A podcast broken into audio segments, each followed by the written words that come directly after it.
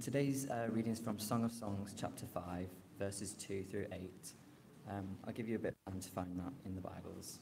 It's on page 683 in the church Bibles. You've got one of those.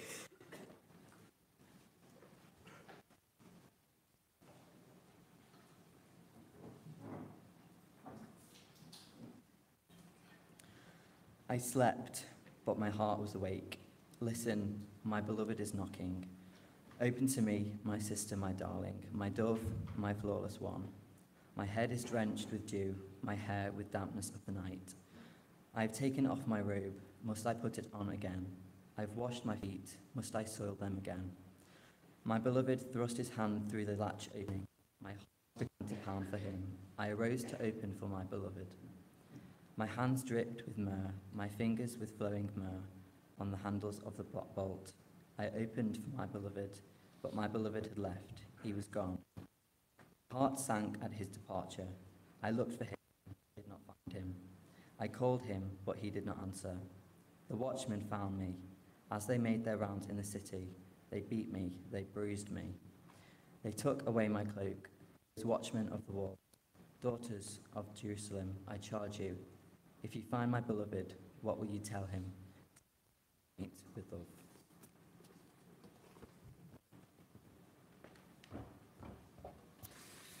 Thank you very much, Caleb. Um, good morning, everybody. Um, I'm going to speak a little bit about um, that passage that was just read for us. Um, there are ways that you can follow along.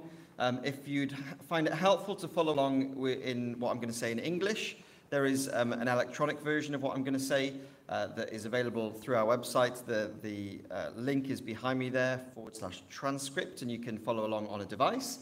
Um, if you would rather a written Farsi copy, we've got a few at the side and also two French copies um, if that is your first language as well.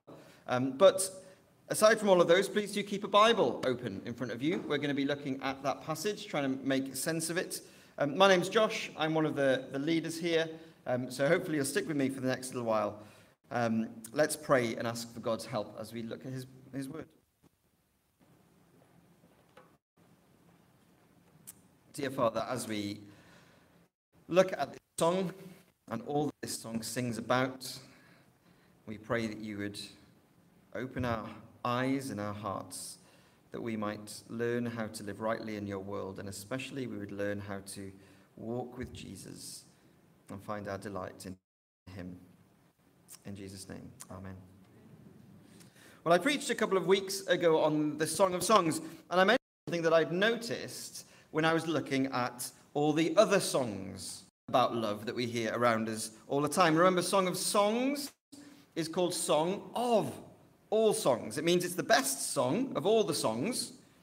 And we, what we often find is that in all of the songs that we listen to uh, on our radios or Spotify playlists, a lot of the themes that come up in those songs are found here in this best ever song. And the thing that I'd noticed comes up a lot in those songs is how many songs about love speak about the pain and the hurt involved. Last month, I read that the artist um, Shakira, she released a track all about her anger at her ex-husband, and it was record-breaking. How many people listened to it? In the first 24 hours, it had uh, 63 million YouTube views the song about anger, about love, gets a lot of interest. It's now got 320 million views on YouTube. The one song on Spotify this week is a song called Flowers. That's all about a broken relationship. I was reading about um, a big awards ceremony, the Brit Awards. It's a British pop music awards, where Harry Styles, one of the biggest pop music artists, performed a song where he was talking about how sad it is that things aren't as they used to be in his relationship. He says, I don't want to talk about the way that it was. I can't sing this to you, I don't know it. As it was, you know it's not the same as it was. As, as a culture, when we write all the songs about love, we've recognized that we have given up on the dream that there is such a thing as a happily ever after.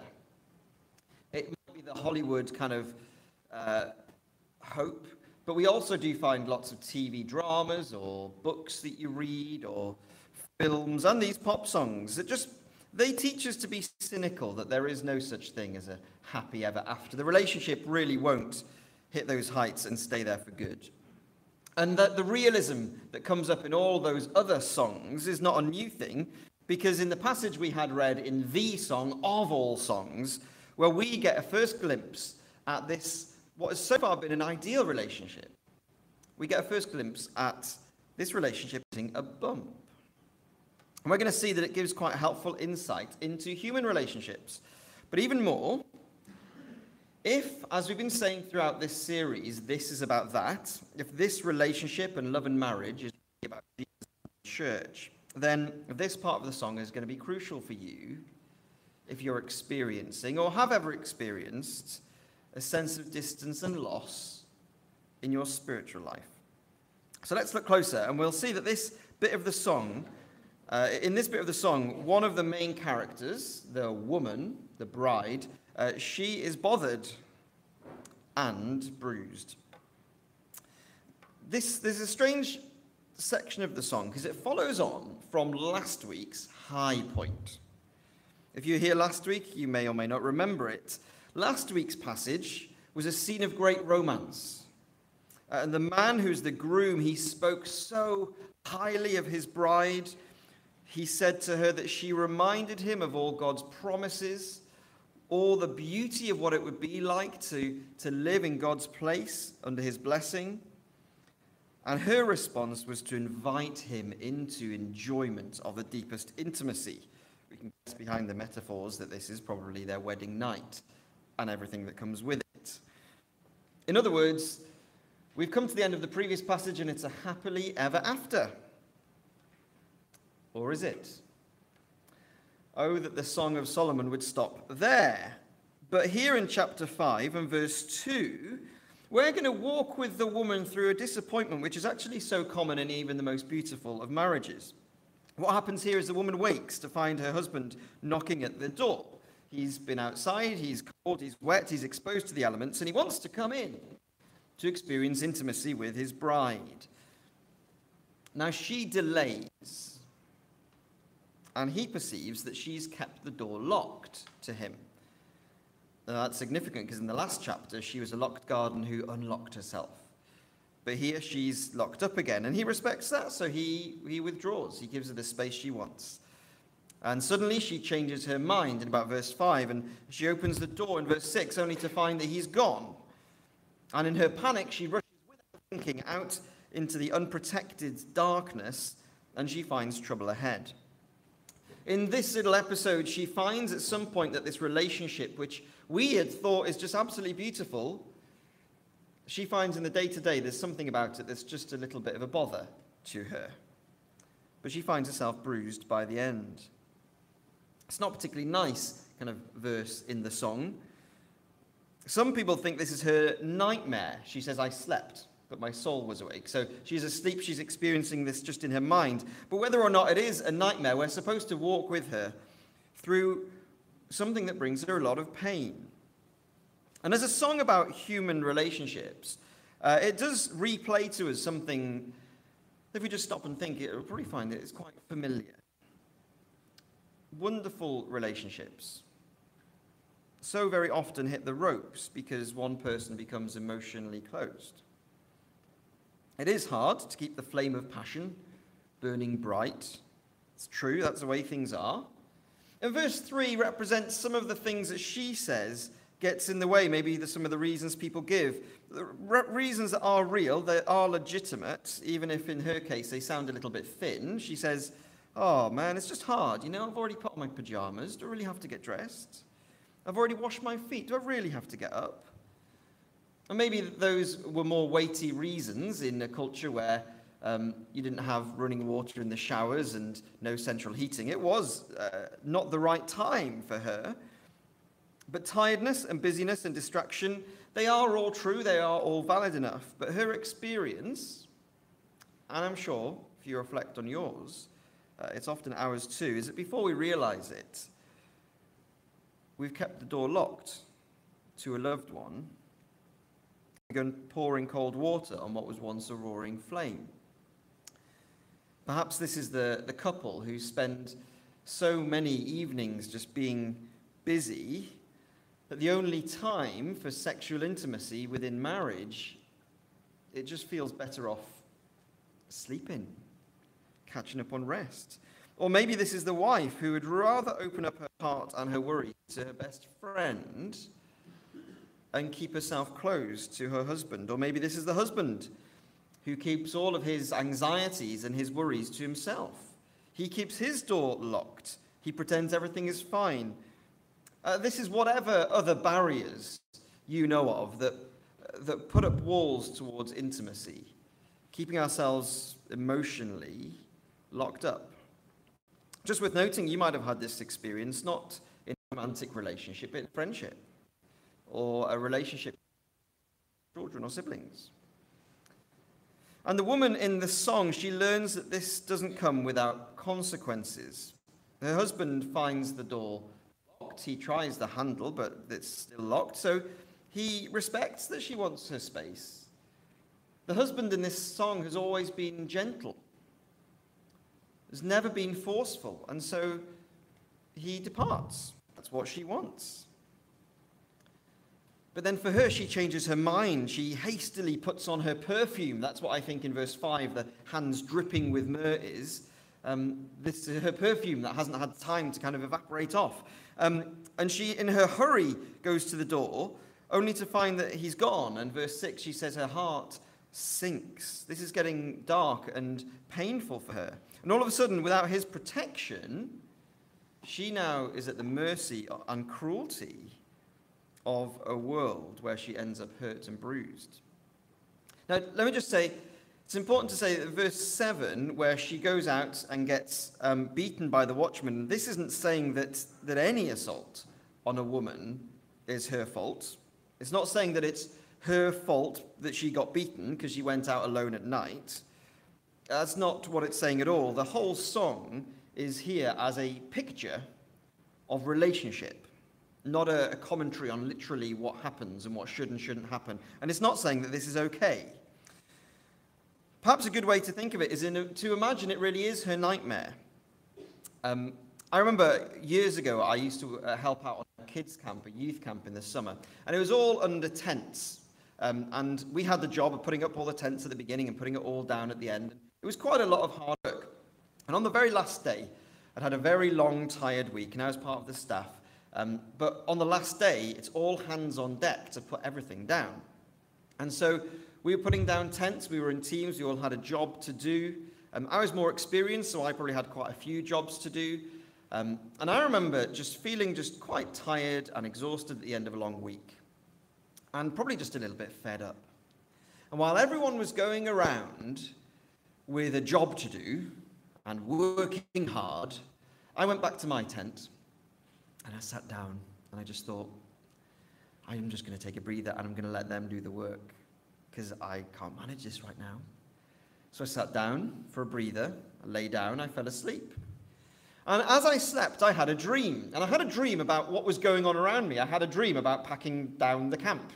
And in my dream, everyone else was packing down the camp. The people who had been really working hard this week, people I'd grown to love, well, they were working so hard. They were bringing down the canvas, they were knocking out tent pegs, they were getting it all done.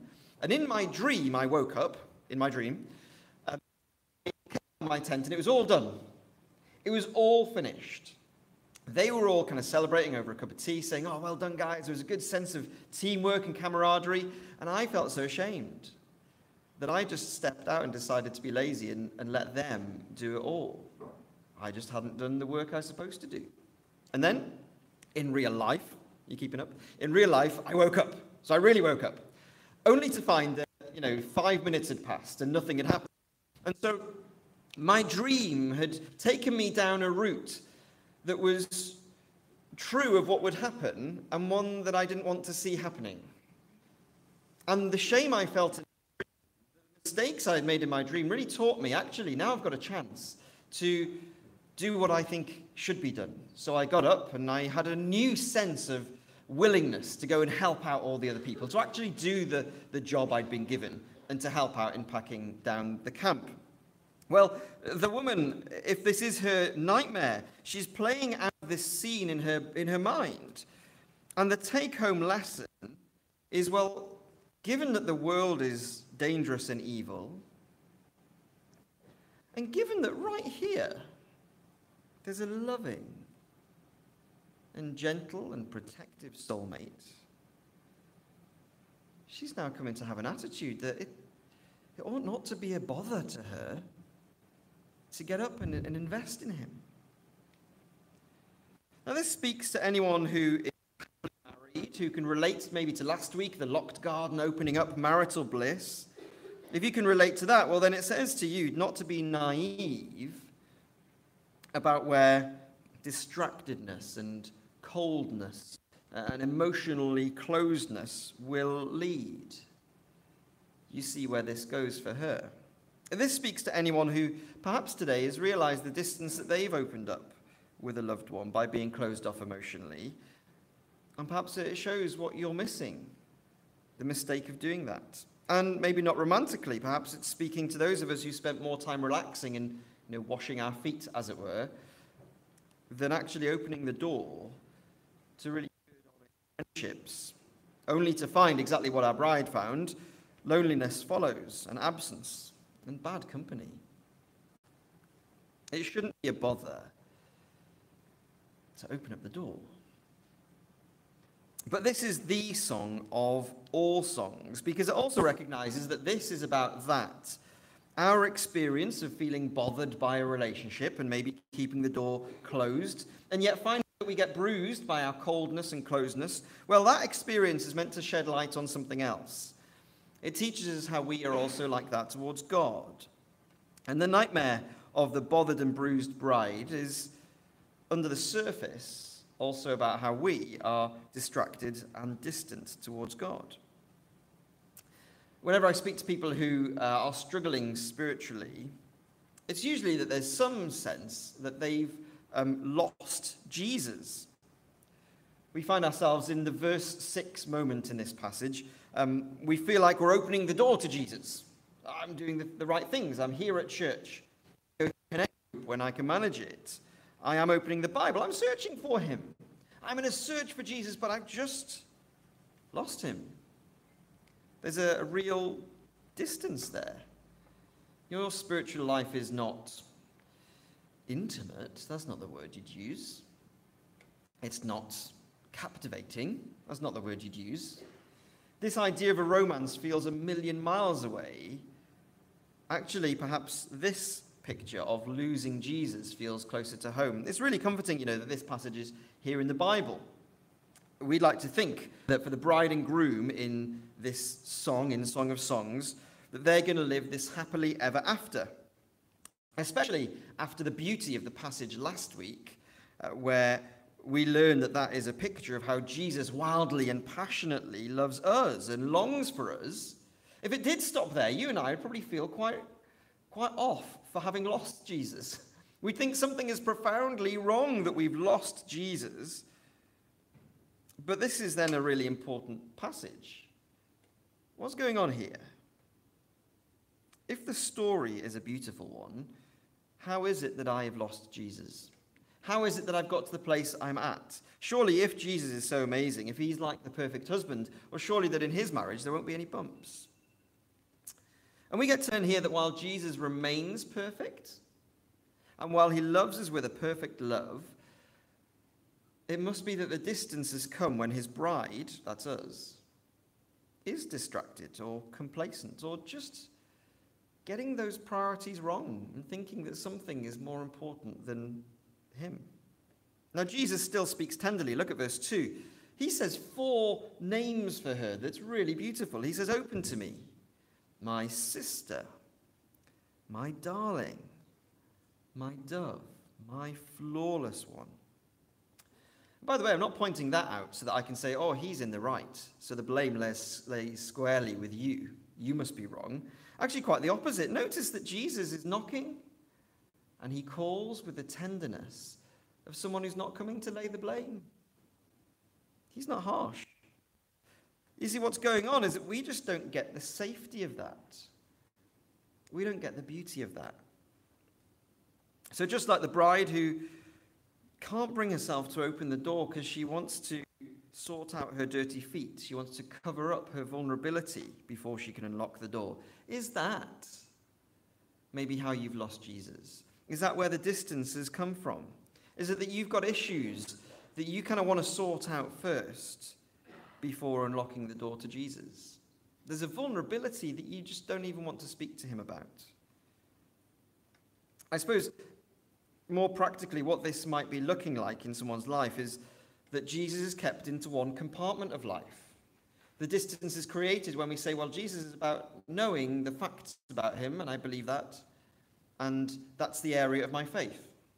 Good, sorted. We'll keep it there. And not actually believing and not expecting that the Bible and church and Jesus will actually speak life into the issues you care most about, the things that make you happy or the things that hurt you. I don't know, maybe it might actually just be more obvious than that. I, I, know quite a few people would admit that actually it's just that the priorities are wrong. Spending time with Jesus isn't a priority.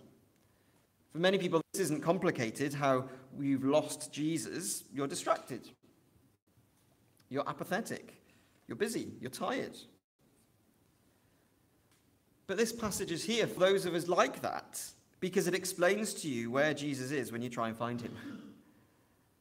It paints this picture that you've only ever tried to set up life to avoid his deep involvement in life and kept that door shut and only opened it too late. And he will let you experience that distance from him if that's what you wanted. And the passage is here so that we can step into the bride's nightmare for a moment and see that when you step out of the place of love and kingly protection, the world in darkness will only fill your hopes with hurt. It'll meet your vulnerability with violence. So, if her nightmare teaches her that opening up to the gentle and safe lover isn't a bother, then uh, this dream tells the church that drawing close to Jesus isn't a horrible task that leaves you vulnerable. Actually, drawing away from him does. But there's a beautiful solution. Spoiler alert, I'm going to tell you what happens next in the passage. Um, so sorry if you like surprises. Um, in her lostness, um, in verse 9, the bride's friends say, Well, what's so special about this guy anyway that you'd be so desperate without him? And that prompts her um, to sing a song where she brings to mind all the wonderful things about him. She responds to that by singing all the things she knows about him in terms a lot like he sang to her. She reminds herself of how he reminds her of God's character, of God's promises, and the safety and fullness of life God has promised to his people.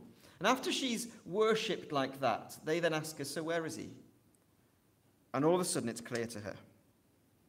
He's where he's always been. He's exactly where I'd have expected to find him.